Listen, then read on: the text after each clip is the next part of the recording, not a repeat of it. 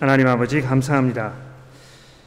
어, 이제 저희가 주의 말씀을 들으려고 하오니 주의 성령께서 저희들의 마음을 집중시켜 주시고 어, 주의 말씀을 들을 때 저희가 이것을 잘 이해하며 또 우리 마음 속에 담아두며 또 우리가 우리의 매일매일의 삶을 사는데 우리 삶의 지표가 되도록 저희를 도와주시기를 예수 그리스도의 이름으로 간절히 기도합니다.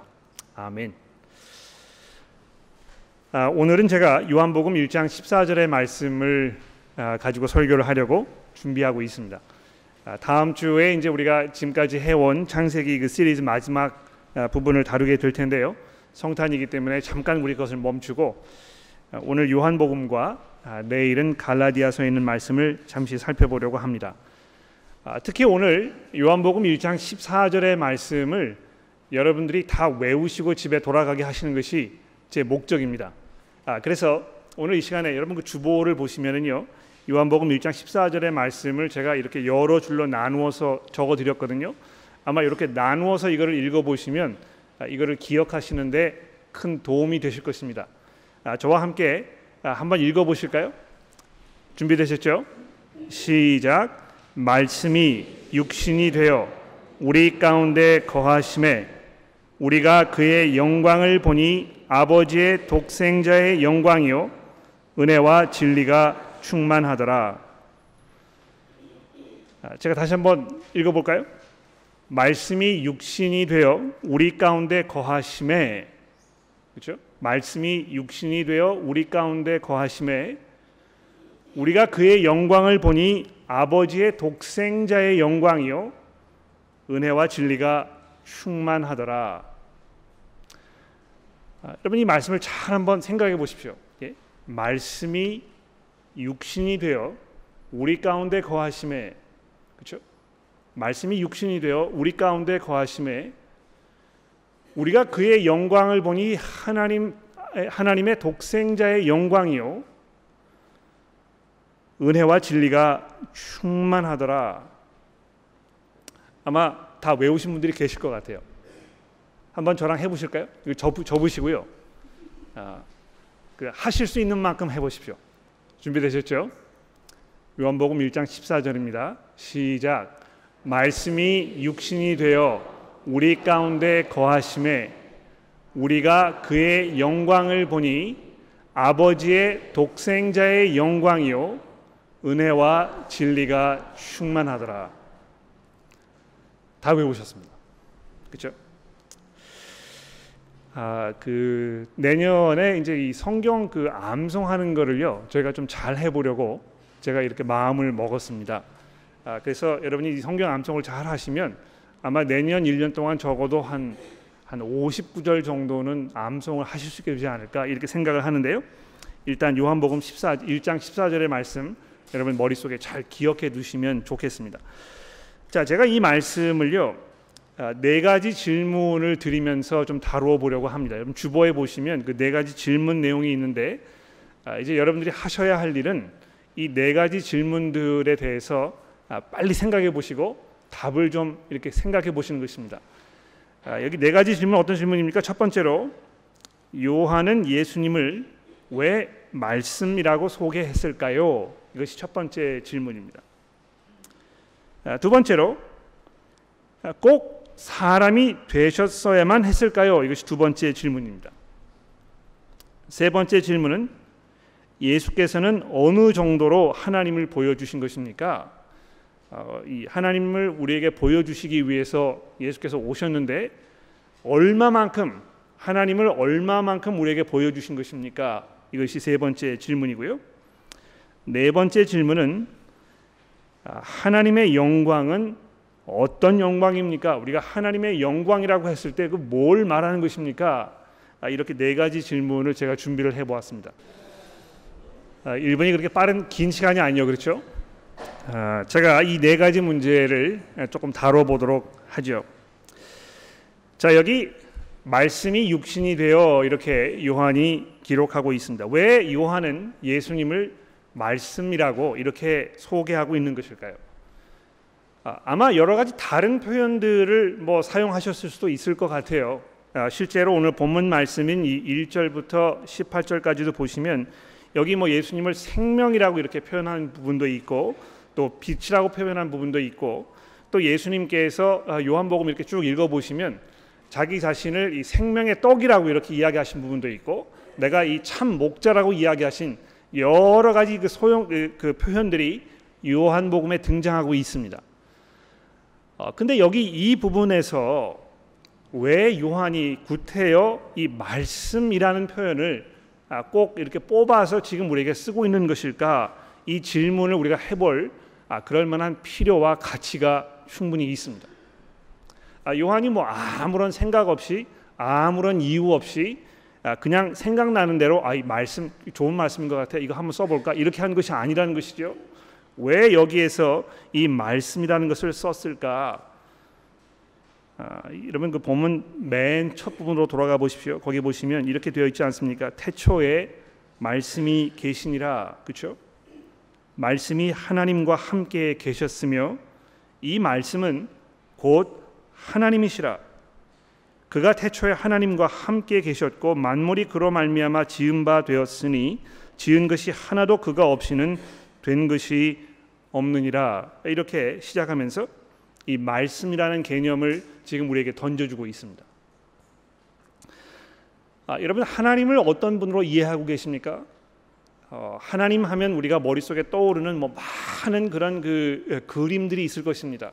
그분의 능력, 그분의 위엄, 그분의 그 왕 되심, 또 전능하신 분, 뭐 이 천사들의 그런 어떤 그 이 호위를 둘러싸고 계시는 아, 그런 우리가 범접할 수 없는 그런 어떤 높고 크신 뭐 여러 가지 그림들이 아마 기억나실 텐데요.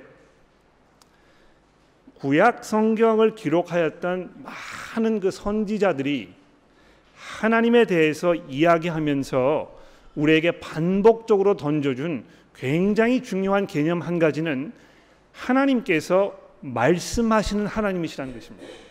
그렇죠? 아 근데 이게 얼마나 다행인지 모르겠어요.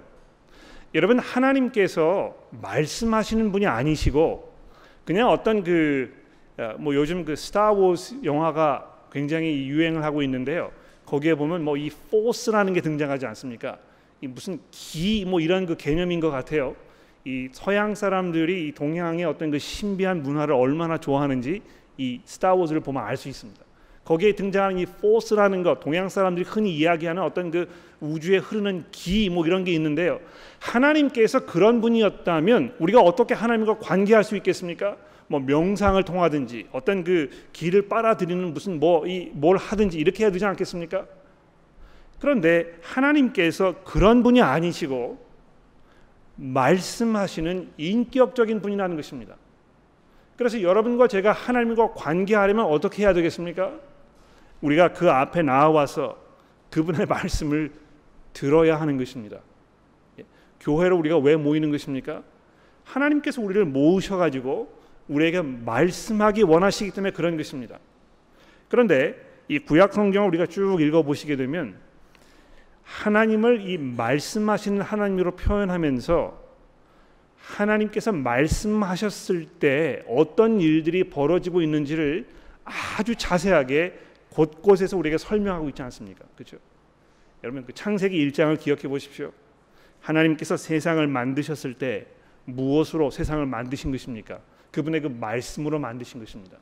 하나님께서 가라사대 무엇 무엇이 있으라 하시니 그대로 되었더라 하는 것이 이 창세기 1장의 기본적인 그 패턴이거든요. 계속해서 하나님께서 말씀하셨다 하는 것이 강조되고 있는 것입니다. 아, 그래서 이 시편 33편 같은 곳에 보시게 되면 여호와의 말씀으로 하늘이 지음을 아, 지음이 되었으며 만상을 그 입기운으로 이루었다 이렇게 이야기하는 것입니다. 아, 그래서 이, 이 요한 보험 맨첫 부분에서 말씀이 계셨다 이렇게 이야기하면서 무엇을 연결해서 지금 우리에게 말씀하고 있습니까? 만물이 그로 말미암아 지은 바 되었으니 지은 것이 하나도 그가 없이 된 것이 없느니라 이렇게 하면서 어떤 그 창조주로서의 역할을 맡고 계시는 이 말씀의 능력에 대해서 지금 우리에게 얘기하고 있습니다. 그분의 말씀으로 인하여 이 세상의 모든 것들이 다 태어났다는 것입니다. 어, 그래서 아마 4절에서 그 안에 생명이 있으니 이렇게 이야기한 것이 별로 그렇게 놀라운 사실이 아닌 것 같아요. 하나님께서 말씀하심으로 인해서 생명이 없던 것들에게 생명이 들어가고 이것이 솟아나고 소생하고 살게 되었다는 것입니다. 아, 아마 구약 성경에서 가장 그 장엄한 어떤 장면 하나를 뽑으라고 한다면 아마 저는요 에스겔서 37장이 될 것입니다. 여러분 에스겔 37장 기억나시죠? 예. 그 마른 뼈들이요 골짜기에 가득해 있었습니다. 다 죽었습니다. 얼마나 말랐는지요. 거의 뭐 이 먼지 가루가 될 정도로 푸석푸석한 그 생명이 없는 뼈들이 이 골짜기에 가득했다는 것입니다. 아, 그 죽어 있는 그 뼈들이 이스라엘 백성들을 표현하는 것이라는 것입니다. 그 안에 생명이 없고 자기 스스로 무엇을 할 수 없는 이제 죽어서 땅에 묻혀 가지고 도저히 다시 일어날 수 없는 그런 존재들에게 하나님께서 어떻게 하셨습니까? 말씀하셨지 않습니까? 뼈들아 일어나라.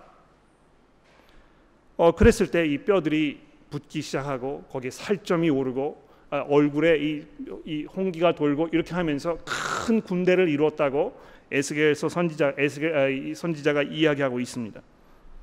아, 그래서 이 말씀이라고 하는 이, 이 표현 속에는요 하나님의 그 창조의 능력 또 그분의 이 생명을 주시는 그 생명의 근원 되심 이런 모든 개념들이 거기에 다 담겨 있는 것입니다.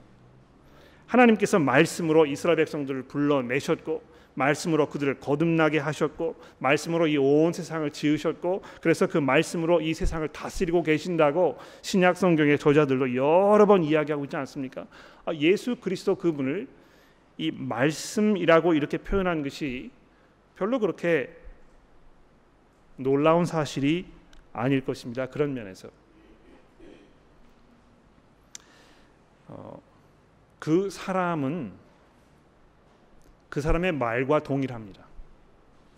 예, 사람과 그 사람의 말을 분리시켜서 생각할 수가 없습니다. 왜 그렇습니까? 그 사람이 하는 그 말 속에 그 사람의 생각이 담겨 있거든요. 예, 그러니까 내가 다른 생각을 하면서 어, 그 어떤 이야기를 하면 그것이 금방 탄로나게 되어 있습니다. 거짓말이거든요. 물론 뭐 한 번 두 번 사람의 눈을 속일 수는 있습니다만 자기 마음 속에 담겨 있는 것을 이렇게 솔직하게 이야기하지 않으면 그 사람은 거짓말장이라고 쉽게 단정받게 될 것입니다. 아, 그래서 이 사람과 아, 그말 이것은 불가분의 관계에 있거든요. 어, 그런 면에서 하나님께서 이 말씀하시는 하나님이라는 것이 우리에게 얼마나 다행인지 모릅니다. 하나님은 그 말씀을 허투루 하시는 분이 아니라는 것입니다. 우리가 그분의 말씀을 들으면 하나님께서 어떤 분이신지 그분이 무슨 생각을 하고 계시는지 우리가 그분과 어떻게 관계해야 되겠는지 아, 이런 걸 아주 분명하게 알게 된다는 것입니다. 그래서 이 말씀이 이렇게 예수 그리스도 그분을 지금 우리에게 소개해 주고 있습니다. 자, 그런데 이 말씀이요. 육신이 되어 이렇게 아, 설명하고 있죠. 육신이 되어. 아 근데 이 육신이라는 표현이 굉장히 재미있는 표현인 것 같아요. 예. 아, 말씀이 사람이 되어 이렇게 얘기했을 수도 있을 것입니다. 아, 이 사람이라는 단어가 아, 히라버 성경에 여러 번 등장합니다. 그런데 이 사람이라는 단어를 선택하지 않고 구태여 육신이라고 이렇게 표현한 그 이유가 무엇일까요?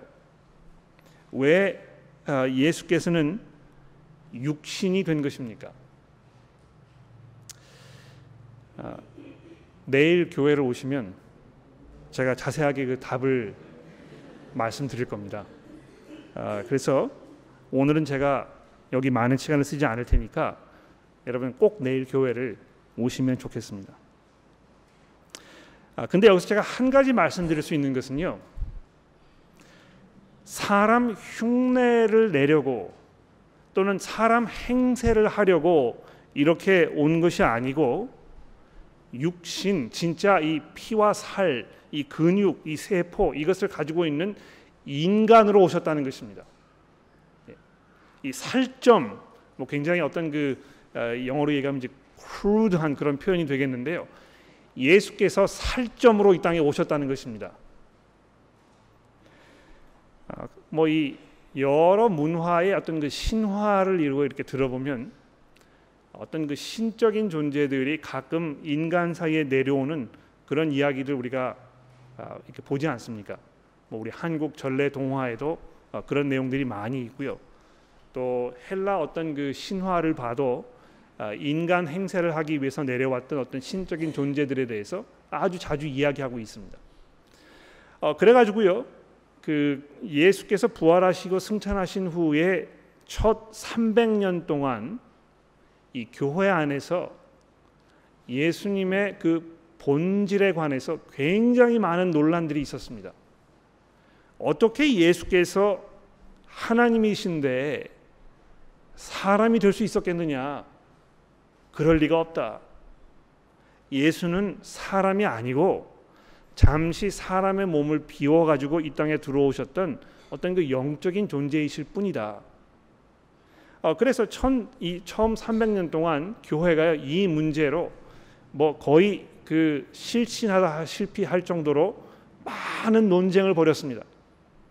그랬는데 결과적으로 교회가 어떤 결론을 내리게 된 것입니까? 아니다. 예수께서는 참 하나님이시지만 참 사람으로 오신 것이다. 더 놀라운 사실은요. 예수께서 성육신 하신 후에 그 후로 영원까지 사람의 몸으로 있으시다는 것입니다.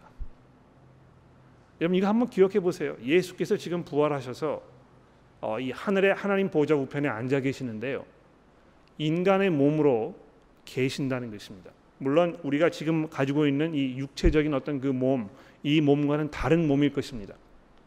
부활의 몸, 영광스러운 그 몸, 이것을 가지고 계시겠지만 어쨌든지 간에 예수께서 지금 인간의 몸으로 참 하나님이시지만 동시에 참 인간으로 지금 이 존재하고 계신다는 것입니다. 그 시점이 바로 이 성육신 하셨던 그 순간 시작되었다는 것이죠. 어, 왜 그러실 수밖에 없었는지는 제가 내일 설명을 드릴 것입니다. 교회 오십시오, 여러분.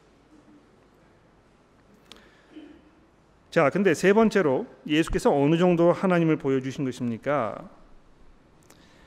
아, 여기 이제 그 우리 가운데 거하심에 우리가 그의 영광을 보니 아버지의 독생자의 영광이요 아, 이렇게 되어 있습니다. 우리가 우리 가운데 거하심에 우리가 그의 영광을 보니 아버지의 독생자의 영광이요. 아, 여러분 그 아, 한국 번역에는 이게 잘 표현이 안 됩니다만 우리 가운데 거하심에 하는 이 표현은요 예수께서 우리 안에 장막을 치셨다는 말입니다. 여러분 장막하면 기억나시는 게 있을 겁니다. 뭐죠? 구약 성경 시대에 이스라엘 백성들이 광야를 돌아다니면서 어, 장막을 쳤지 않습니까? 거기 하나님께서 오시고 어, 하나님을 만나기 위해서 그 장막에 가야 하고 그 장막에 가 보면 거기 지성소가 있고 그 안에는 1년에 한 번만 들어갈 수가 있고 거기 함부로 들어갔다가는 뭐 이 하나님의 그 심판을 받아서 멸망하게 되는 아 그런 곳이었습니다. 거기 하나님께서 내려오셨을 때 거기 뭐 이 연계가 자욱하고요. 하나님의 영광이 그 위에 머물렀다고 구약 성경이 여러 번 이야기하고 있는데 아, 옮길 때마다 그, 그 장막을 다 이렇게 거두어 가지고 다시 싸서 짊어지고 또 이동하고 또 그것을 펴고 그 다음에 그 주위에 그 진을 다 치고 이스라엘 백성들이 거기 몰려 살고 이렇게 했던 것입니다. 아마 이 요한 복음의 이 말씀을 이렇게 읽으면서 아, 우리 가운데 장막을 치심해 했을 때 사람들이 금방 그 장면을 기억했을 것이에요. 하나님께서 구약 시대에 이스라엘 백성들과 함께 하시기 위해서 친히 이 장막에 찾아오셨던 아 그 장면을 이야기하고 있는 것이구나. 아, 근데 놀라운 것은요. 이스라엘 백성들이 하나님께서 자기 가운데 거하신다는 그 사실을 장막이 있는 것을 통해서 분명히 알고 있었습니다. 그런데 안타깝게도요, 불행하게도요, 그 장막에 가 보면 실제로 하나님을 만날 수가 없었다는 것입니다. 왜 그렇습니까? 거기 들어갈 수가 없기 때문에 왜 들어갈 수가 없는 것입니까? 하나님 앞에 우리가 나아가면 어떻게 됩니까? 죽을 수밖에 없는 것입니다. 왜 죽을 수밖에 없습니까? 그분의 거룩하심과 우리의 철저한 이 죄인됨이 공존할 수 없기 때문에 그런 것입니다. 아, 여러분 그 호주의 코미디언 중에요. 폴 허이건이라는 사람이 있었습니다. 크로커다일 단디라는 영화 기억나십니까? 거기 주인공으로 나온 사람인데요. 이 사람이 뭐그 아, 굉장히 우스운 사람이에요. 아, 뭐이 호주의 어떤 그 전형적인 남성상 아, 이거를 대표하는 사람이라고 아, 80년대에 뭐 굉장히 많은 인기를 얻었었는데요. 아, 그 사람이 이 손에 이제 이 맥주를 이렇게 들고 어, 그 다음에 이 그 쓰레빠를 신고 어, 배가 이렇게 불뚝 나오고 반바지를 입고 뭐 이렇게 다니면서 바로 이것이 전형적인 호주 사람이다 이런 모습을 사람들에게 아, 이, 이야기해 줬던 그, 아, 그 아, 코미디언입니다. 아, 근데 이 코미디언에게 어떤 그 인터뷰하는 사람이 이런 질문을 했어요. 어, 하나님이란 사람 분에 대해서 어떻게 생각하십니까? 어, 그 인터뷰를 한 사람이 굉장히 훌륭한 사람인 것 같아요. 이 코미디를 하는 사람에게 이렇게 심각한 문제를 던지는 것이 쉽지 않은데요. 아, 그 질문을 받은 이 폴 호건이라는 이 코미디언이 뭐라고 대답한지 아십니까? God is my mate. When I see him, we're gonna have beer together. 어, 이 호주 사람들은 이제 친구를 mate라고 이제 그러지 않습니까? 그렇죠? 아, 하나님이 내 친구이시고 내가 그분을 만나게 되면 우리 맥주 이렇게 까가지고 서로 마실 것이다. 이렇게 이야기한 거 제가 기억납니다. 아, 이분이 뭔가를 대단히 오해하고 계시는 것 같아요. 뭐 이 하나님을 만난 적도 없고 어, 복음에 대해서 들어본 적도 없기 때문에 그렇게 이야기할 수밖에 없었을 것입니다. 아마 대부분의 분들도 하나님을 잘 모르시는 분들은 이 부분에 대해서 잘 용납하고 수용하시기가 어려울지 모릅니다. 그런데 성경이 일괄적으로 여러분과 저에게 이야기하고 있는 이 하나님은 어떤 분이십니까? 우리가 가까이 갈 수 없는 분이라는 것입니다. 우리가 지금 우리의 상태로 그분 앞에 나아가면 우리는 그분의 그 진노하심 가운데에서 멸망을 당할 수밖에 없습니다. 그래서 하나님을 만나려고 한다면 하나님과 관계를 맺으려고 한다면 어떻게 해야 합니까? 하나님 앞에 나아가서 하나님 저는 하나님의 용서가 필요한 죄인입니다. 제가 도저히 하나님 앞에 이러한 모습으로 나아갈 수 없다는 것을 제가 고백합니다. 제가 하나님을 만나게 되면 제게 돌아올 몫은 하나님의 진노요, 하나님의 심판이요, 내가 피할 수 없는 죽음일 뿐입니다. 이렇게 고백하는 것입니다.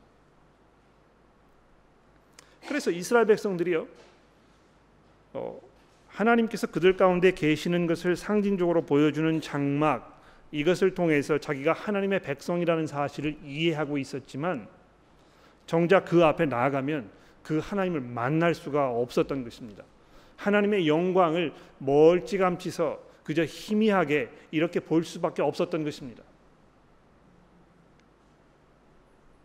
그런데 그 하나님께서 우리 가운데 오셔서 장막을 치셨을 뿐만 아니고요. 그 다음에 뭐라고 되어 있습니까? 우리가 그의 영광을 보니 이제 비로소 여러분과 제가 그 엄청나신 하나님 그 분의 영광을 이제 비로소 온전하게 바라볼 수 있게 되었다는 것입니다. 말씀이 육신이 되어 우리 가운데 거하심에 우리가 비로소 그의 영광을 이제 볼 수 있게 되었다는 것입니다. 아, 그런데 언제 어떻게 무엇을 통해서 우리가 그의 영광을 본 것입니까? 아, 여러분 그 언제 이제 우리가 요한복음 강해를 할 기회가 있을 텐데요. 요한복음을 잘 읽어보시면 예수께서 자기가 영광을 받으실 것에 대해서 여러 번 말씀하고 있습니다. 아, 집에 가서 여러분 뭐 이 그 크리스마스 그다음에 연말 연시 기간 동안이요. 요한복음을 한번 쭉 읽어 보십시오. 그렇게 오래 걸리지도 않습니다. 20장, 21장이기 때문에요. 여러분 이거 뭐한 시간 정도면 충분히 읽으실 수 있습니다. 반복적으로 예수께서 자기가 영광 받으실 것에 대해서 말씀하셨는데 그것이 이 십자가 사건과 아주 밀접하게 연관되어 있다는 것입니다. 예수께서 영광을 받으시는 그 순간은요. 그분이 이 십자가 위에 자기의 몸을 희생 제물로 내어 주시는 그 순간과 결부되어 있다는 것입니다. 우리가 그 십자가를 바라보았을 때 하나님께서 얼마나 영광스러운 분이신지 그분이 얼마나 대단한 분인지 그분이 얼마나 사랑과 은혜가 진리가 충만하신 분인지 우리가 비로소 알게 된다는 것입니다. 그래서 바울 사도는 뭐라고 얘기했습니까? 우리가 아직 죄인 되었을 때 그리스도께서 우리를 위하여 죽으심으로 하나님께서 우리에 대한 자기의 사랑을 확증하셨느니라. 예, 하나님의 사랑이, 하나님의 영광이, 하나님의 능력이, 그분의 그 하나님 되심이 얼마나 엄청난 것인지를 우리가 어디를 보면 알 수 있습니까? 뭐 아름답게 피어나는 그 장미의 그 장미스러움, 찬란한 태양이 지평선을 뚫고 올라오는 그 장엄한 그 광경, 이 우주의 그 이 놀라운 어떤 그, 그, 아, 그 크기와 또 이런 모든 것들 이런 걸 보면서 우리가 야 참 하나님 대단하신 분이구나. 물론 그것을 우리가 느낄 수 있을 것입니다. 그러나 이 자연을 통해서 우리가 하나님을 알 수 있는 것은 한계가 있다는 것입니다. 사람들이 이 자연을 보면서 하나님께서 우리를 심판하실 분이시고 예수 그리스도께서 이 땅에 오셔서 우리를 위하여 죽으셨다는 것을 알 수가 없는 것입니다. 그런데 이 십자가 사건을 보게 되면 하나님이 어떤 분이신지 그분이 얼마나 세상을 사랑하셨는지 왜 이 세상을 지으신 것인지 우리가 어떻게 이 세상을 살아야 할 것인지 하나님께서 그 구원하신 백성들을 위해서 무엇을 예비해 놓으셨는지 그분이 얼마나 놀라운 아버지이신지 우리가 예수 그리스도의 이 십자가 사건을 보게 되면 분명하게 알 수 있다는 것입니다. 그래서 우리가 그의 영광을 보니 아버지의 독생자의 영광이라고 이렇게 되어 있습니다. 그렇죠? 독생자라는 말이 좀 그 재밌는 표현이에요. 저는 예전에 이것이 독장사라는 말인 줄 알았어요. 독을 파는 사람. 왜 하나님을 독장사라고 그 할까? 예수님을 왜 독장사라고 할까? 이 도저히 이해가 되지 않은 것입니다. 근데 독장사가 아니고요. 독생자입니다. 아 근데 그 홀로 독자에다가 날생자를 써가지고 어, 이뭘 지금 얘기하는 것인지 이렇게 어렴풋이 뭐 이 머릿속에 기, 떠오르실지 모르겠습니다만 사실 독생자라는 이 표현도 별로 그렇게 도움될 만한 표현은 아닙니다. 여러분 영어로 보시게 되면 그런 표현이 있죠. One and only. One and only. 어, 이 한국말 잘하시는 분들 one and only라는 표현을 사자성어로 써서 뭐라고 하죠? one and only를 사자성어로 뭐라고 합니까? 유일 무이 그렇죠? 오직 하나 둘은 없는 유일무이 그 뜻입니다. 하나님의 그 유일하시고 무이하신 바로 그 분, 즉 다시 말해서 하나님 그분 자체의 영광이라는 것입니다.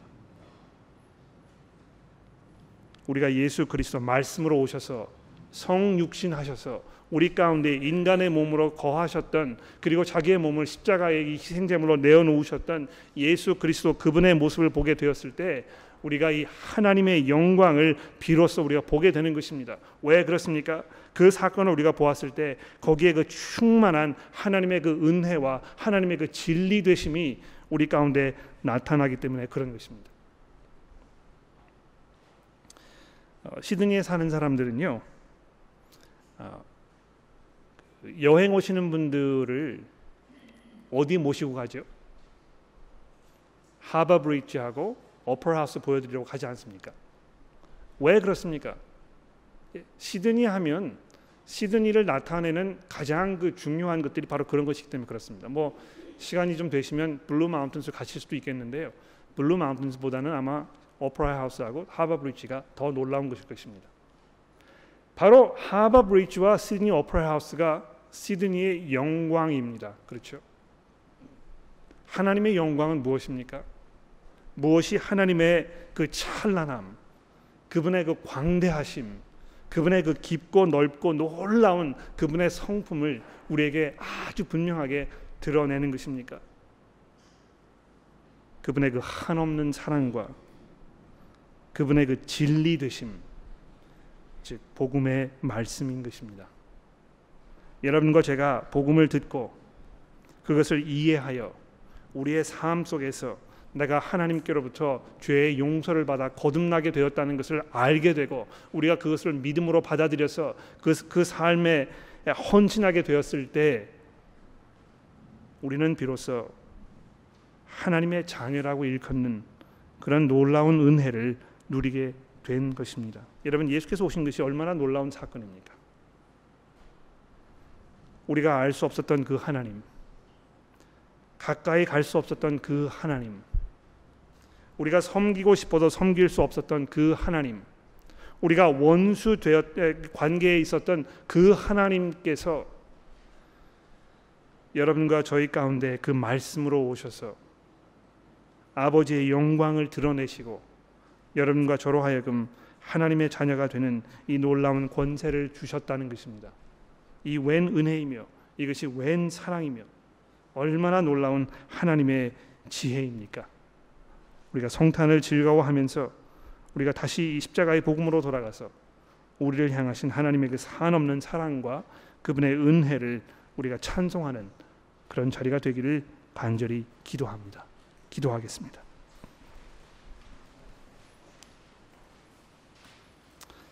하나님 아버지 감사합니다. 어둠 속에 있던 저희들을 하나님께서 빛으로 불러내어 주셔서 저희들로 하여금 하나님의 자녀가 되는 권세를 주셨으니 이 웬 은혜이며 사랑입니까? 하나님 저희들을 섬기시기 위하여 인간의 몸으로 오셨던 예수께서 아버지의 영광을 드러내시고 몸소 십자가 위에 자기의 몸을 내어 주셨으니 우리가 주의 것이며 주께서 우리를 사셨다는 것을 이 시간 우리가 고백합니다. 하나님 저희가 더 이상 저희 마음대로 살지 아니하고 저희를 피값으로 사신 우리의 구주이신 예수 그리스도 그분을 섬기며 그분을 위한 삶을 살 수 있도록 저희를 도와주시기를 예수 그리스도의 이름으로 간절히 기도합니다. 아멘.